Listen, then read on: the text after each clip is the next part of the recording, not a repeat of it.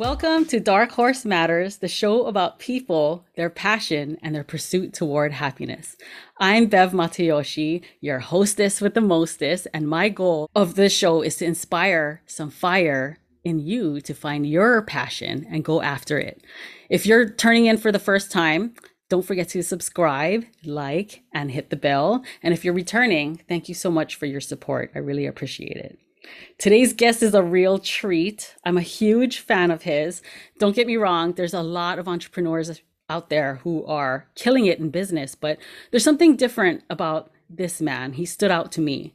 When I first learned about who he was and you know everything that he's accomplished, I told myself, I'm going to meet this man.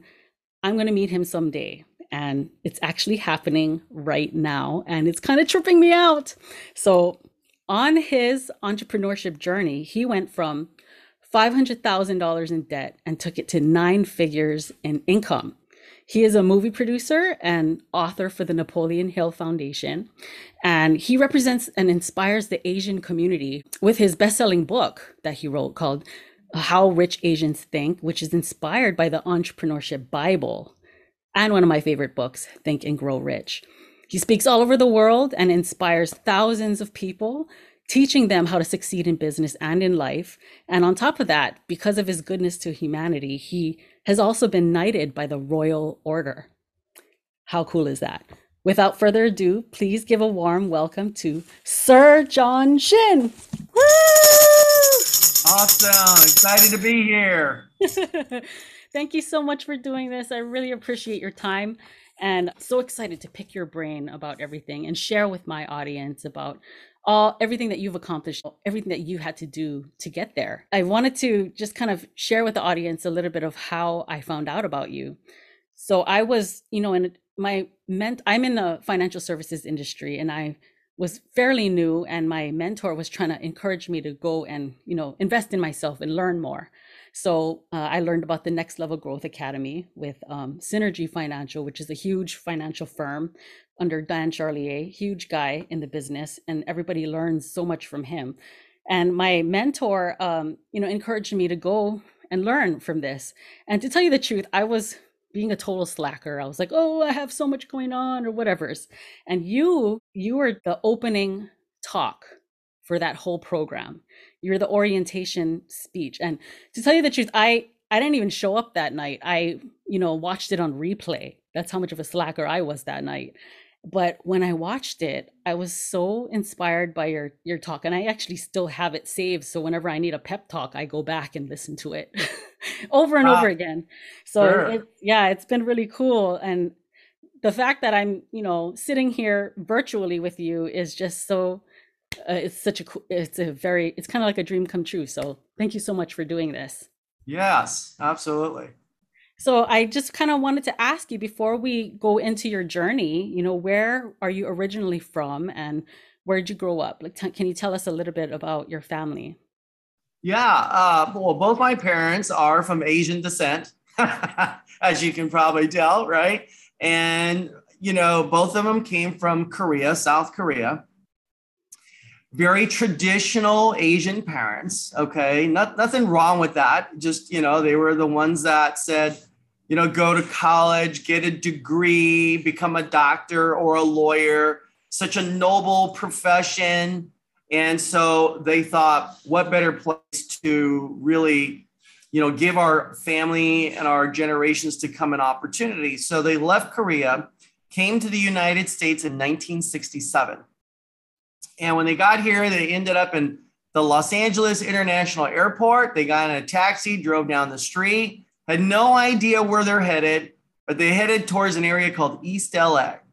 And so there we were, just a few blocks away from what they call the original Tommy's Burger uh, here in Los Angeles. Yeah, exactly. That's funny. You know, and I remember you saying that you're that's yeah. the Rampart district, right? That's the Rampart district. I, I lived in LA for 15 years. You know, I went to University of Southern California. Oh. Uh, my sister lived in that area. So oh I know gosh. exactly what kind of hood that is. And yeah. Tommy's was kind of like a landmark for USC. We actually went there as a tourist attraction when we first when I first moved there. Yeah, yeah. very so I know exactly where you're talking about. Wow. Yeah. And so I, I you know, I did that and grew up there. And then eventually our parents saved money and we moved to a different city called Eagle Rock, um, California. And then from there, I grew up in, uh, then we moved from there to Glendale. And that's where I grew up pretty much my whole life. Um, so I grew up in uh, Glendale. And I just remember all the time my parents just constantly asking how my grades were, just so that I can actually go into a good university or college. And I kept on saying to my parents, I'm like, why do I have to go to college? College just seems so silly because they said, well, because they make you smarter. And I said, yeah, but I'm taking math classes. And I don't understand why I take math when I have a calculator. Like, why do I have to learn how to add stuff or multiply when I have a calculator that does it for me? And so, you know, it's a very traditional mindset that my parents had.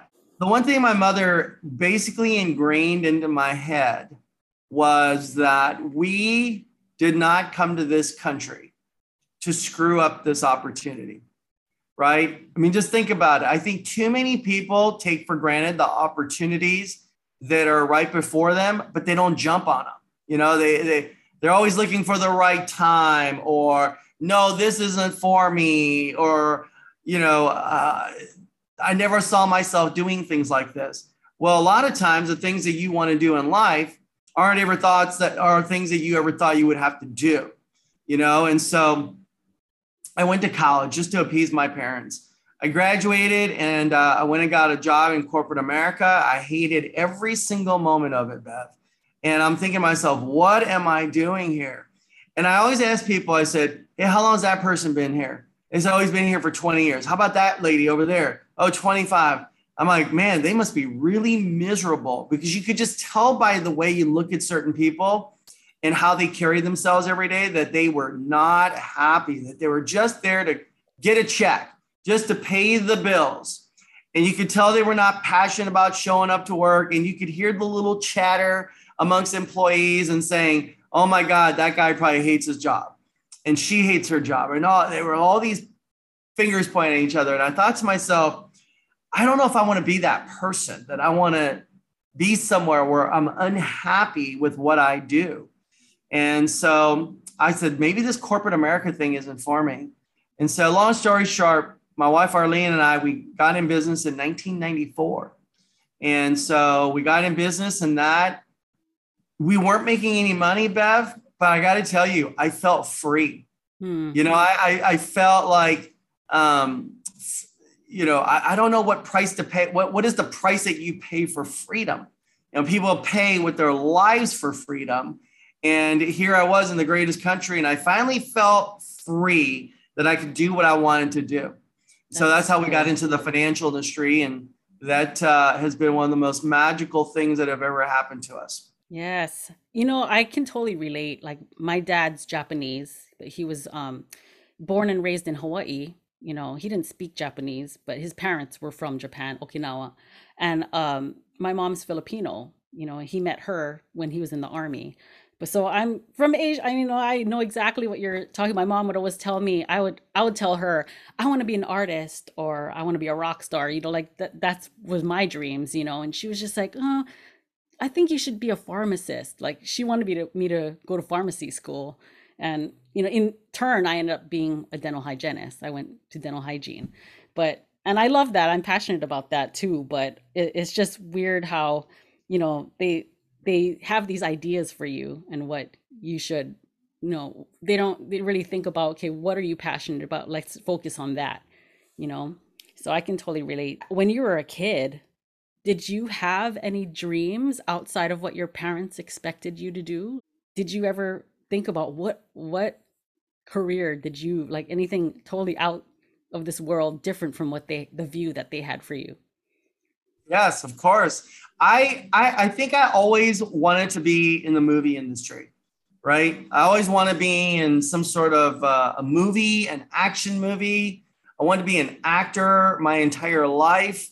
And you know, my parents always said, hey, you could do that stuff later in life, but you need to go to college and get a degree. But why? And they said, because if it doesn't work out, you have something to fall back on. Right. And, and I think that that's that kind of programming is an issue for a lot of people that there is a backup plan. There's a backup, a plan B. And so the reason why I think that's a, that that mindset is so silly, something for you to fall back on. It's like saying, "Well, you got a car, okay?" And they go, "Do you?" Have, I'll ask somebody, "Do you have a car?" And they said, "Yeah." And I said, "Okay, great. What's your backup plan? Do you have a horse?" right? I mean, how come you don't have a backup plan for your car? You know, so it's interesting the mindset when you go, "Oh, okay, I want to have a a backup plan that if this business doesn't work, right, and that they have something else to fall back on." So I've always been one of those people that once I dove into the business, and especially let's say the financial industry, mm-hmm. that once I got into that space, that was it. I was all in.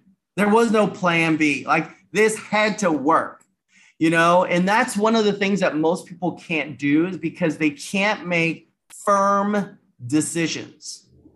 So when I when I've said this to people before that if you look at the word decide, okay, the word de, de comes from the word, root word of to do, the Latin root word to do.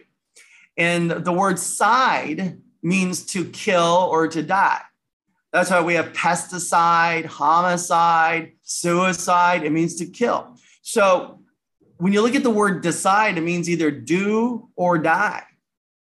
And so if you're going to be an entrepreneur, you're going to go start a YouTube channel, you're going to go and do a podcast. It, it is not going to be easy in the beginning. You may not see the results, right, that you want to see in the very beginning but you just got to stick with it and there is no other thing you you if you're going to be a podcaster or youtuber you just do it until you become an iconic podcaster or a youtuber the problem with social media today bev is that when you look at television or anything else magazine articles they they only illustrate the people who have crushed it right? And so when social media, all we look at as successful people, we think that's the norm. We think that everybody can do uh, become a successful entrepreneur or business person or an actor or celebrity, but it's not as easy as everybody thinks it to be, you know? And so I tell people be careful what you know when you watch stuff on social media or if you're watching you know tv or hollywood or what they a lot of these people you're only looking at the one percent or one percenters of the one percenters. So you gotta pay the price. There is a, and by the way, you know, I hear a lot of people say, yeah, but I want to, I want, I want to make enough money so I have residual income, so I don't have to do anything later in life. There is no such thing. There, there is no. I, I, I, tell. Show me one person that you know that does nothing, nothing, and continues to get paid. Okay, because if it does, it ain't gonna last very long. And they said, yeah, but that's why I'm in multi-level marketing. I'm in network marketing because I don't have to do anything. Well, that is the biggest BS I've ever heard. Now, when people say BS, like, oh my God, John swearing. No, no. The word BS or the letters BS is an acronym that stands for your belief system. Okay, you actually believe, not you per se, Bev, but others out there that can hear us right now or will be watching this in the future. Their belief system is that they can work for two, three years and then stop working and then ignore their business and expect that money to continue to, to last for the rest of their life. There is no such thing. Even in network marketing, you know, you got to do follow up calls, you got to call your associates and your downlines and whoever. There's constant you're, you're going to be doing something. There is no such thing as not working and continue to make residual income. You know that's very interesting way to look at it um because you know a lot of people don't think about that but like you think about the people who have succeeded though and everything that they had to do to get to that point why would they want to not do anything there, like, I feel like when people are at that level of success, there's no way they can be happy doing absolutely nothing. You know yeah, I mean? exactly. Yeah. Like I tried, you know, I always wanted to know what it felt like to just be a lazy bum and just lay in my bed after I woke up. I couldn't do it. Even this morning, right? Um, last night we had an awesome party here at my house, actually. We had about 70 people at my house, and it was an incredible event. And we were exhausted leading up to it. And I said, you know, when we were going to bed, I said, man, I, I am just going to sleep in all day. And guess what? My body just woke up right at the normal time, like I do every other day, because that's just the way I'm programmed. And I, and I sat in bed. I said, wait, I just opened my eyes. Thank the Heavenly Father that I got another chance today. But I try to sit there and just hang out in bed, and I couldn't do it, Bev. It's hard to be lazy because, as you just alluded to, is you're programmed that way. You know, mm-hmm. that's why I always tell people I said, most people are wired for success, but they're programmed to fail. Uh, yeah, I like that. That's so true. Um, you know, I was thinking about you and your everything that you have done to become successful. Have you always, and you're in the financial industry, have you always had a good relationship with money like your whole life? Or is that something that you really had to learn because a lot of people don't they're brainwashed you know like you don't you have there's belief system about money and how it works but until you sit with someone and actually learn about it you really don't know anything because they don't teach this stuff in school so hmm. did you ever what kind of relationship did you have with money prior to joining the financial services so both my parents worked um, you know my dad was an x-ray tech my mom was a nurse and they realized very quickly that even being a nurse and an x-ray, being in that medical industry, that they weren't going to be rich. So they went and got into a lot of different businesses. They bought a liquor store, you know, that traditional Asian, you know, liquor store. They started the dry cleaners. They had the delis. And I remember my mother one day said, Oh, we made this much today, right? Or this month we made this much money. And I'm like, Wow, that's a lot. And I remember my parents actually saying to me, uh, yeah, but half of it's going to go to the government. And, you know, maybe at that time it could have been a little bit of an exaggeration, but if we look today, it, it really isn't that big of a, uh, a, a, an exaggeration because the federal tax rates are at 40%. If you live in California or New York, you're 13, 13 to 15%. There's half your money going to the government in the form of taxes. And so I was thinking there has to be a way to mitigate those taxes that we pay for. And so why work that hard? So we're going to work that hard. If I made a hundred grand, let's just say, you know, just using easier numbers, or let's just use a million dollars a year in income. I made a million dollars a year and I paid 50%. That's 500 grand in taxes. Look how hard I worked to generate that money. What if I spent a little bit of my time to learn where, how to mitigate the other 500,000 if I can keep that by just educating myself a little bit about money and taxes. So I did. So when I go and I, you know, when I wrote my book and you alluded to it earlier, How Rich Asians Think, I went and interviewed a lot of successful people. And, you know, whether they were actors, musicians, celebrities, models, whatever, you know, it was really interesting, Bev, is that they were all financially savvy to some level. Now, I'm not saying they were experts, but they were pretty financially savvy. Like Will Smith, most people think like Will Smith, like, oh, that guy's just a rapper. He's just an actor. What does he know? He's just a Hollywood icon. That guy is super, super smart when it comes to money and business. So I tell people you got to go and learn a little bit about that stuff, you know, and educate yourself. I'm not saying you got to be an expert, but you got to go and learn it to some level which is what I did. You know, I actually did. I took it a step further though. I wanted to know it so intimately that I decided to go to law school to learn federal income tax and tax law, you know? So yeah, I growing up, my dad, I think I remember seeing the book Think and Grow Rich in his bookcase, but I never thought of anything of it, you know, growing up. Mm. He mm. was always really good with saving. I used to call him cheap actually behind his back, you know, but you know, um, he never, but we never learned that from my parents. My parents were actually really good with saving and being reasonable around money, but mm-hmm. I just never learned that skill. With for me, saving meant that you were going to spend it. You know, so I behaved badly once I cut loose and went off on my own.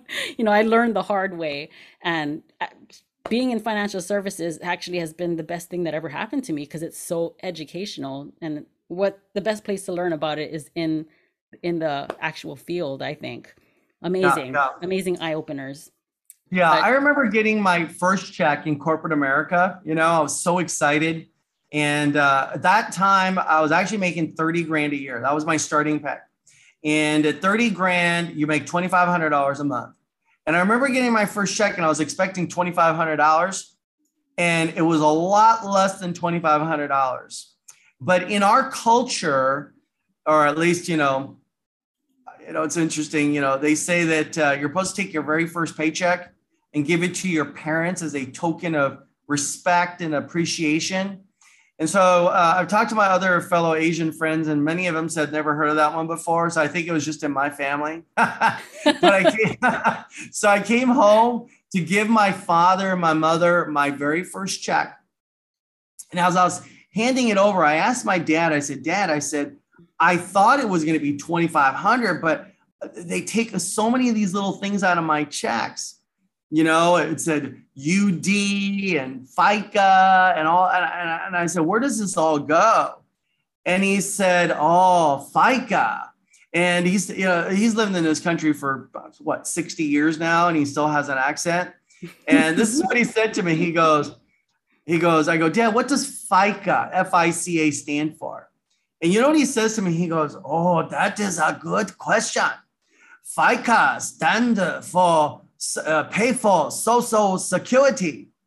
I said, what did you just say, Dad? he goes, it uh, pay for social security. And Asians have a hard time rolling that L. Okay. so he kept on saying "so social security versus social security. And guess what? It is a little so so right now. and. Uh, yeah, exactly. Right. And and uh, I said, well, but dad, that, that, that, what does FICA stand for? I understand now it pays or funds Social Security, but what does it stand for? And he says, it stands for funds I cannot access. there's a lot of validity to that too, right? Because we're, you know, a lot of us right now may not have access to that money in the future. Yeah, that is so funny. I love your you know the way you you really painted a picture hearing the sound of your i could hear your your dad's voice. My mom yeah. spoke with a filipino accent so you know I, I hear her voice all the time in my head. Yeah yeah. So you you went from being $500000 in debt you know prior to making your millions. So what was what was it like at your brokest level? Like what was that have you ever had one of those moments where you're just like scrummaging through the couch cushion going to coinstar i don't know like what was your experience? Like have you ever had experiences like that? Well yeah definitely. You know the thing is i could have probably just went to my parents and my parents are so loving so caring that they would have said oh if you need money let us know okay? But it was just my pride my ego where i couldn't go to them and say mom, dad, can I have X dollar amount? You know, so I, they never really knew. But yes, we, when I say we, Arlene and I were so broke that we couldn't even pay attention. Okay. That's how broke we were. Okay. Uh, let me just tell you, we got married August 13th. Okay. 1994. That was when we got married, August 13, 1994. So you go October, August, September, October, and November comes around. We're now about to have our very first Thanksgiving as a married couple. And you know, you would think, oh, big fat turkey and stuffing and cranberries and green bean casseroles or whatever. Man, I re- I was like sitting there thinking to myself, where are we going to get the money to have a Thanksgiving feast? And I remember coming home uh, late at night and I walked in and I didn't see my wife. So I was like, where is she? So I went into the bedroom, didn't see her. And I go into the closet and I see the light on. I walk in there and there she was on the floor. And you know what she was doing? She was rolling up coins. I said, What are you doing?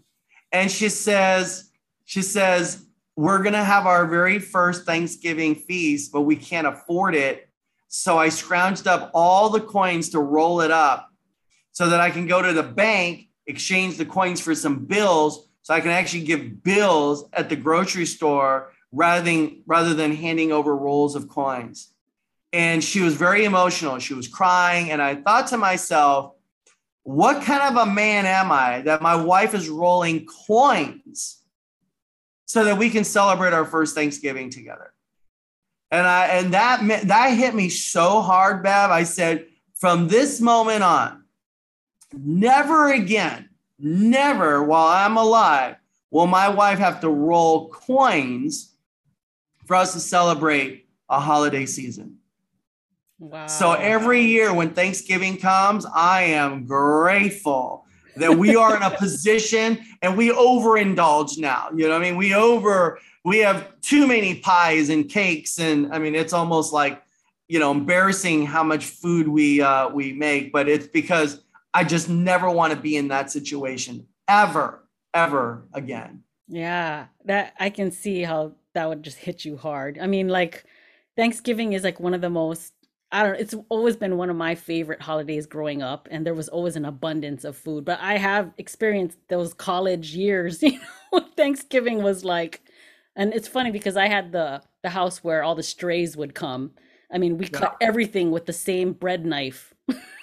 you know, but everyone came to our house even though we didn't have much, you know, we it, it was kind of like the place where the strays came to have Thanksgiving, but we would make the best of it but yeah, I can see like I mean, I've been through those moments too where it was like peanut butter sandwiches and you know saimin, you know the top ramen saimin's, you know that was like our everyday meals. You know, never uh again, never again. Yeah. Was that like your breakthrough? Like what? What you know? People always talk about finding your why. You know, what gives you that drive to really, really make it happen and just create that momentum for success? Like i know that's probably part of it but what was your ultimate why that made you drive forward? You know um, for me i would say it wasn't my kids because i didn't have any kids right? But i would say that it was for my parents. And so what, one of the things is I, I didn't want my parents and a lot of our family members have you know, most people in America, we're, we're, we're you know, they, they've never seen a third world country. They haven't seen the struggles in other countries. That most people in America have never seen war. You know, they might have seen it on TV or heard about it. But, you know, when your parents are telling you how many times you've been, you know, under siege by an enemy and the life that you, you couldn't even have your own name. They made you even change your own names. You know, you, you couldn't even, um, go out there freely. And that's why I, I'm so, I just wish everybody really understood the freedom that they have in this country that we live in. And so I did not want my parents to die. All they saw was just horrifying moments their entire life, you know? And so my main goal was to make sure that they were able to witness that them making the the the the risk, taking the risk and making the sacrifice to come to the United States, right? And seizing every opportunity that came their way. And they worked their fanny off for my sister and I to basically have the things that we have today. And I didn't want it to be just, you know, normal, average, ordinary. I wanted them to see, you know, us kind of be, uh, you know, ultra successful. And so, you know, I, I was talking to my parents last night and my sister, by the way, is the first Asian and the first woman to become uh, the dean at Pepperdine University. Oh, you know? wow. Yeah. So she's the first woman. So all the women went crazy when they found out a woman finally became a dean at the university. And then the Asian community just erupted when they've heard that it was an Asian woman as well. So she kind of hit, you know, two different ethnicities or cultures or demographics that really the university has never had. So I said to my parents, in fact, it was this last night. I, my mom had called and and I was talking to her on FaceTime, and I said, "Man, you you you have to be so proud, you and Dad, that you guys both raised uh, incredible children. You guys have been such wonderful role models." Um, and so, yeah, and and the one thing I think that um, you know, I don't think the school system will fix our our younger generation today. Okay, people are like relying on so dependent on our educational system. it's not the teacher's job to raise their children. It's the parents' job to do that. It's the parents' job to show their children the love, the the support, and and I think that's exactly what my parents did for me. You know, my mom and my dad have been incredible role models. So I think I have a bit of an advantage over other people right now because you know, my mom would always like if I, she never said if I got a C or a D on a, a report card or a term paper or something, they never said, "Oh, you're so stupid." Look at you, you pathetic little crap. You know, I mean, they never said. They said, "Oh, you got a C." You know what that means? You could you, you could get a B now. You're that much closer to get a B. And then if I got a B, they're like, "Yo, you're that much closer to an A." Just a little bit more. You have to do just a little bit more, and they constantly dangled the credit no, not the carrot, credit, the carrot in front of me. And, and then they constantly EPR'd my sister and I, right? And, and EPR for people that are going, what's EPR? Well, they say that if someone is is suffering, you know, because they can't breathe, you know, or their heart's not working, they need CPR, right? CPR. Well, we can't go around and give mouth to mouth to everybody that needs help, okay? But we can give them EPR. And EPR is to encourage people every day, every second, every minute. Uh, the letter P stands for praise. You know, you praise people every day. And then the letter R stands for recognition, uh, to recognize people every single day. And I was talking to somebody yesterday as well, coincidentally, and they said that one of their employees was going to be retiring um, after 30 years of service. 30 years of service, they committed to a, an institution for 30 years. And they said, uh, what, what, what are we going to do for this person? So they went all the way up to the corporate ladder and said, hey, listen, do you guys have a budget for people that are retiring after 30 years or 35 years or 40 years? And they said, no, we don't, but we can give them a gift card for 50 bucks. And they said a gift card to where? And they said, get them a gift card from Panera Bread. That's horrible. And, and I and I thought to myself as I'm listening to this this last night, right? I kid you not, I wish I would have recorded this conversation. Can you imagine somebody committing and sacrificing their life to an organization for 30 years and after 30 years getting a $50 gift card? I mean, and that's wow. because they they did away with pensions these days. Exactly, right? You know, there's no budget for those people. And that's what I mean is to just treat people better and treat people right. You know, I see a lot of people right now. If you drive around, you know, today, here we are in the year 2021. So if someone ever sees this video 30 years from today, they're going to know the year 2021 is the year, uh, the second year of a pandemic Okay. And we see help wanted signs everywhere. Everywhere there's there's help wanted signs. And they're calling this the great, this era, the great resignation. Not the great de- depression, it's the great resignation because everybody's so resigning. And when, when people say, well, why are you resigning? One of the top three reasons of why people are, are resigning. Number one reason underappreciated. Underappreciated. I mean, seriously, how hard is it and how expensive is it to encourage people, praise and recognize people daily? If you just did that, you would keep your people from quitting. That was number one reason. Okay. Uh, number uh, two was a hostile work environment. Okay. So it's just the environment wasn't very friendly. It wasn't fun. People want to wake up and go and hang out and have fun while they're actually working, right? And get this um, the top three was not even money.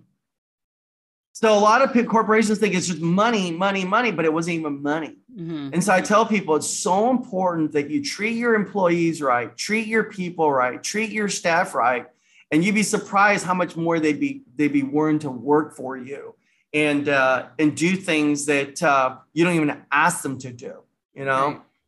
but anyway i don't know how i got off on that tangent but it was just interesting it was just talking about somebody epr you know, I, somebody after 30 years getting a $50 Panera bread gift card was just almost offensive. No, I love that EPR. That that is really powerful. And you think about it like, you know, in the workplace, you know, that's like the that's like what creates culture you know like that's what people look for if they they want a job you know and that's what makes a, a place stand out the, the, the businesses that strive have that you know so i really appreciate that ex- by the way before i forget bev number three was uh, no vision for the department or goal or the company yeah shared vision you know? that is yeah. very very very important like it's the yeah. most important thing yeah yeah Wow, that's that's very valuable. Thank you for sharing that.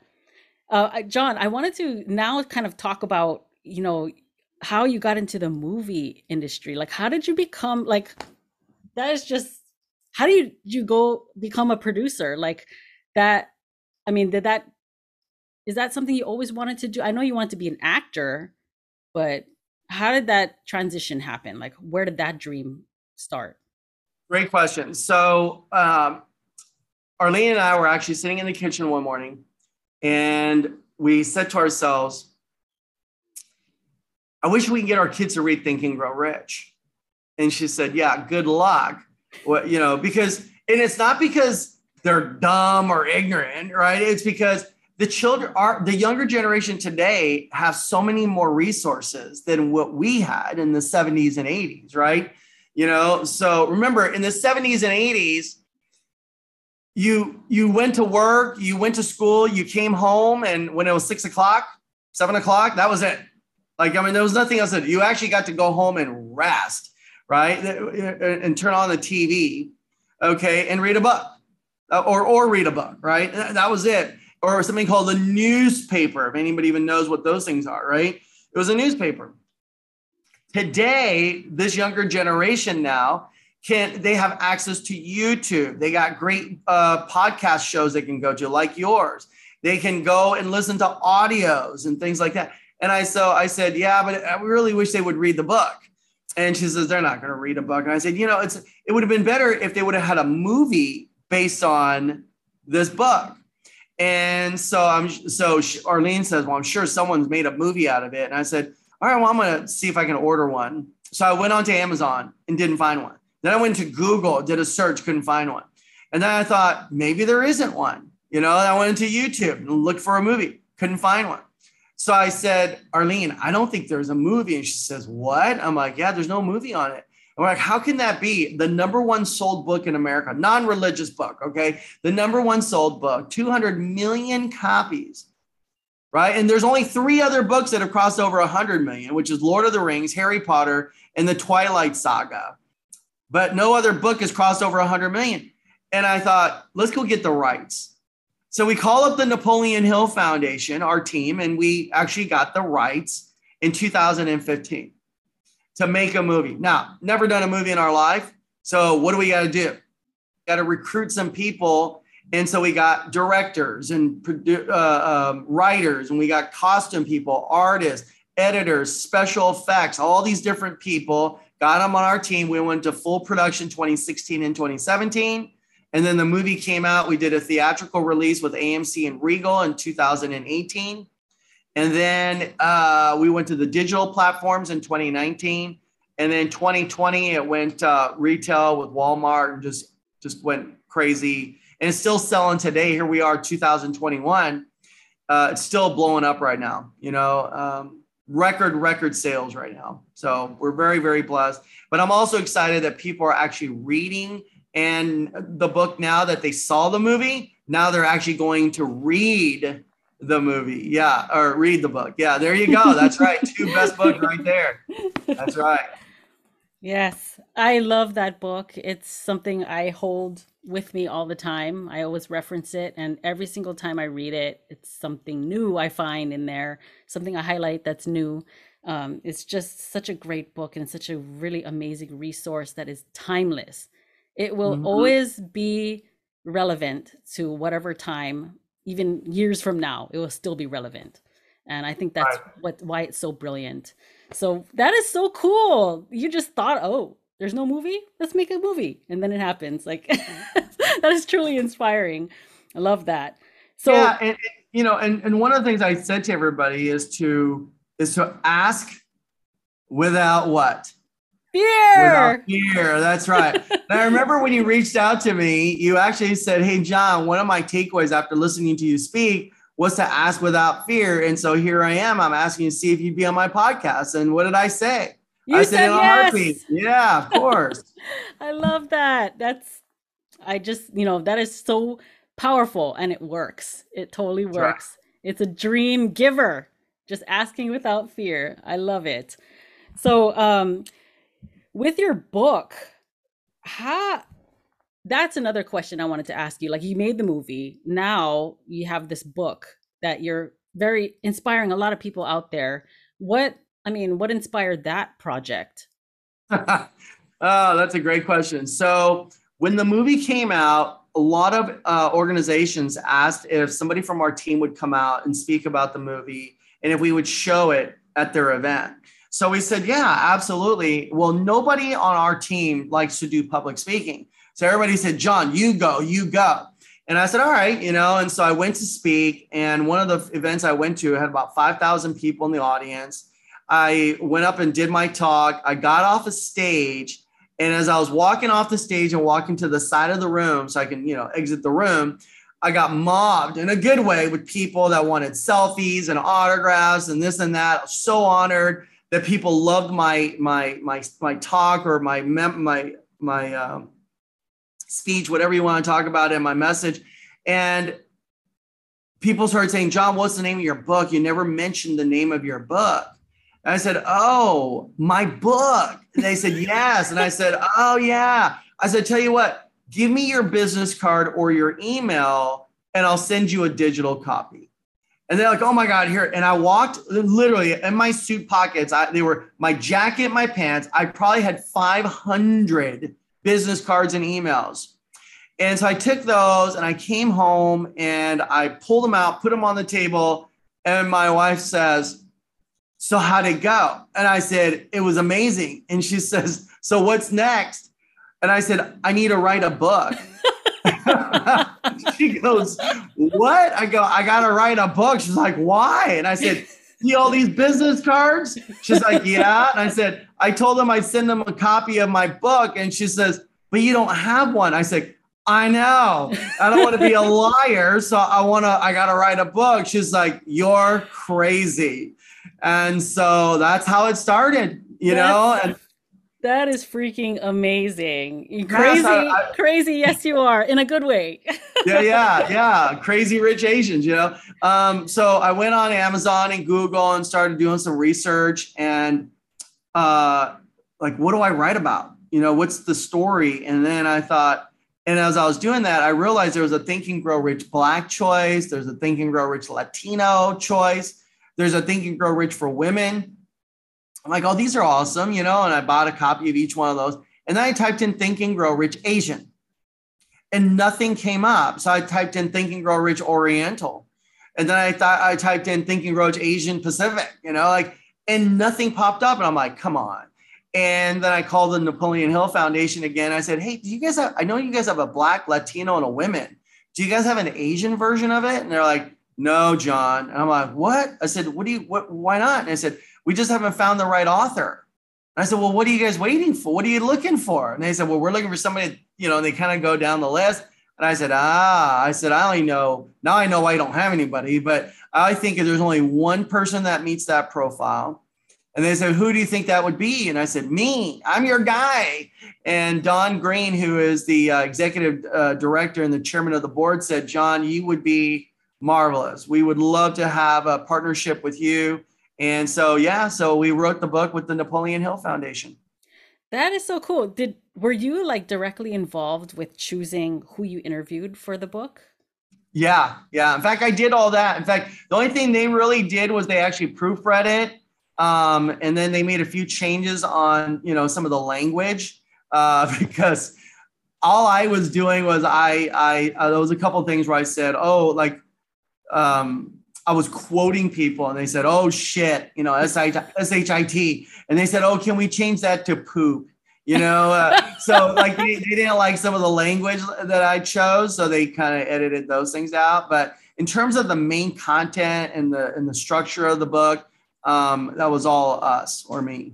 Very cool. Um, so the people that you interviewed, like, did you just had the team reach out to them, or you reached out? How did you get them to say yes? Like, people you interviewed some really big people on there, like Keanu Reeves and you know Lucy Liu. Like that is just and uh, Steve Aoki, love that guy.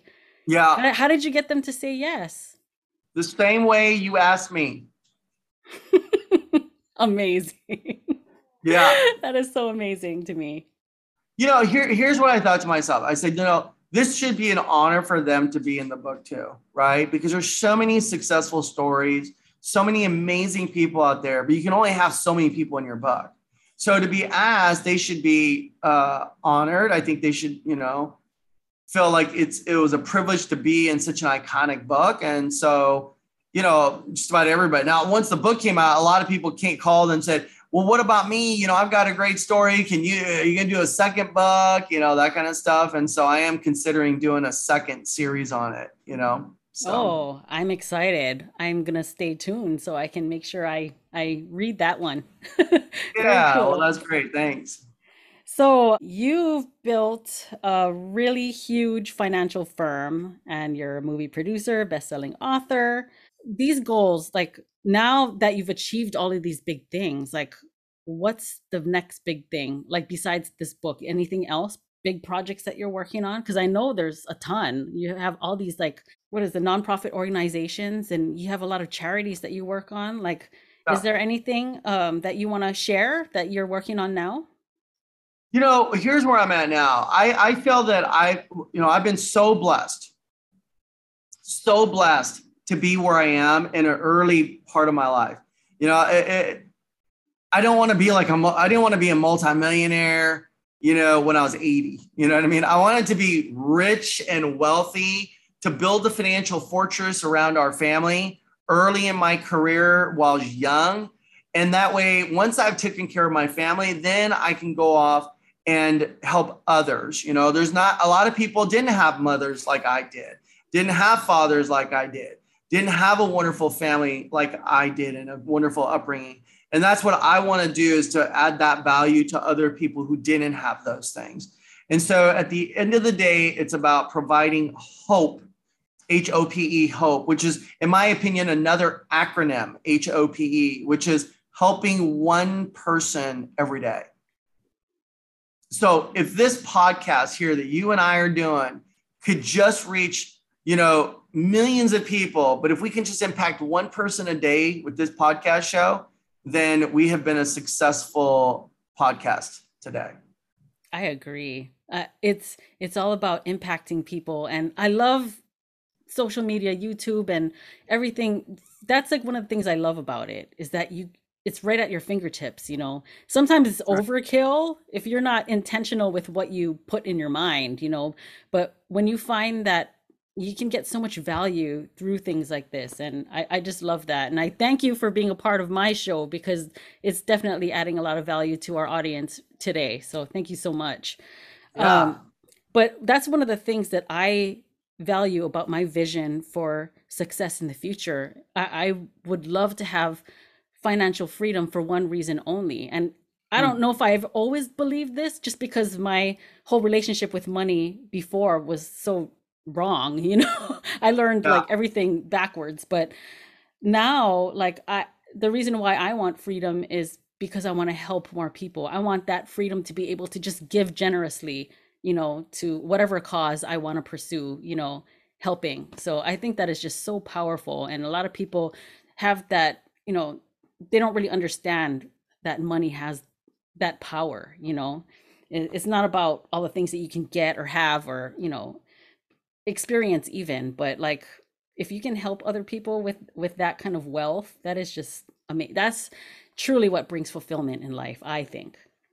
Yeah yeah just have everybody just at, at this stage as we're you know going into a new year 2022 um just a couple thoughts here. Number one i would tell people is to make sure that they just insulate their brain, their mind, and their thoughts from all the negativity and all the toxic stuff that the media is constantly sharing every second of the day.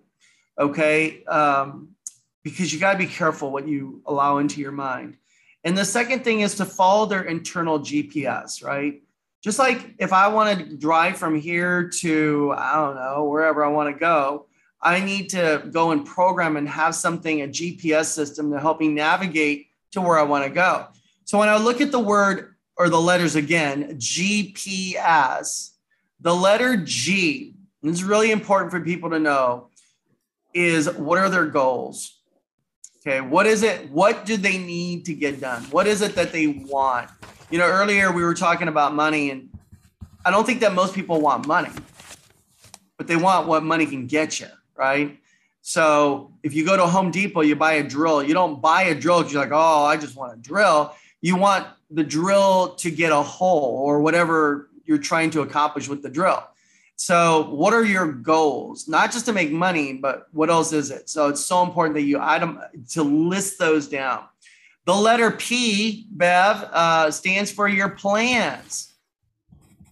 And you've heard people say that people don't plan to fail, but they fail to plan. So, what are their plans? And meaning, how will they get this? The, how will they achieve their goals? Okay, how are they going to get it done? And then finally, the letter S stands for schedule. When are you going to get it done? When? By when date? Uh, that's right. What is that date? And get it done and have a deadline for yourself. Because once you create that deadline, what happens is it creates a sense of urgency.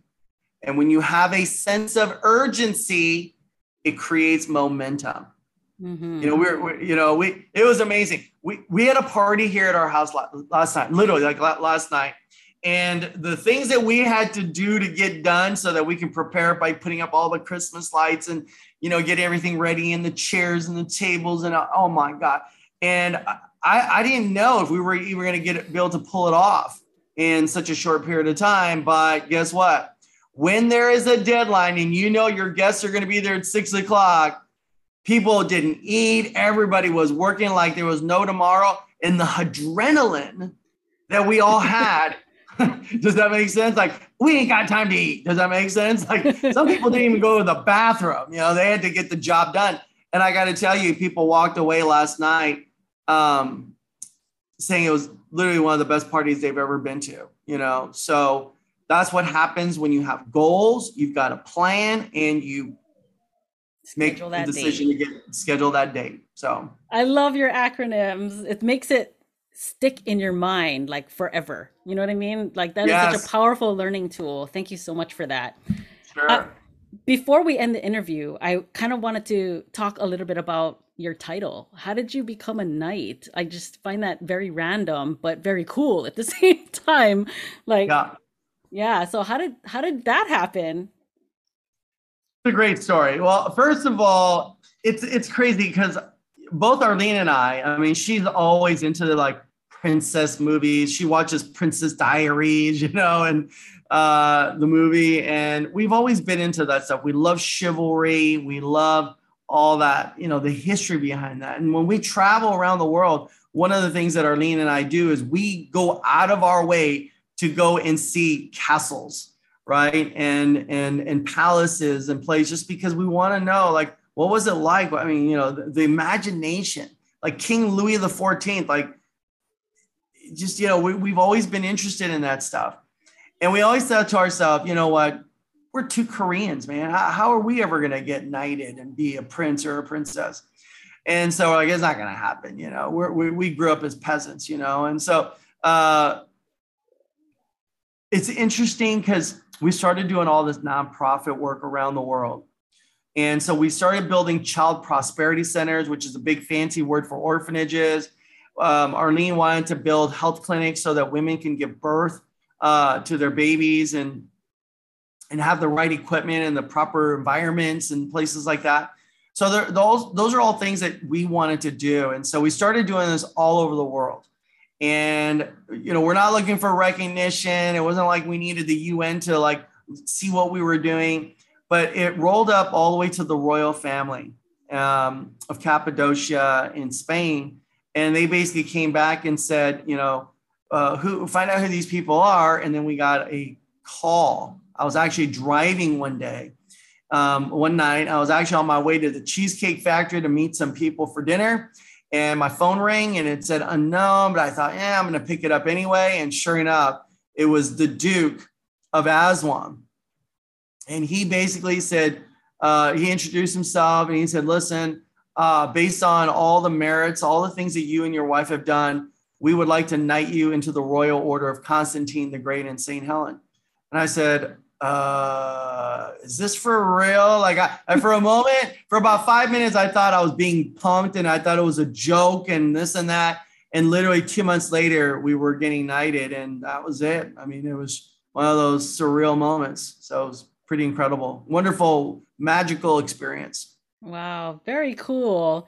Uh, I never met a knight before, so this is a very first experience for me. Very yeah. cool story. I love it. So yeah, we're not driving, we're not riding around on our white horses like the old days with armor, but uh, but you know we're we are out there like knights were in the old days. They would go out there and help the the people who didn't have. You know, they were protectors of the realm and that's uh, what we want to do today. We want to go out there and help people and protect people and and uh, get them to where they want to go. The modern day knighthood at the the that's round right. table. That's very that's cool. right.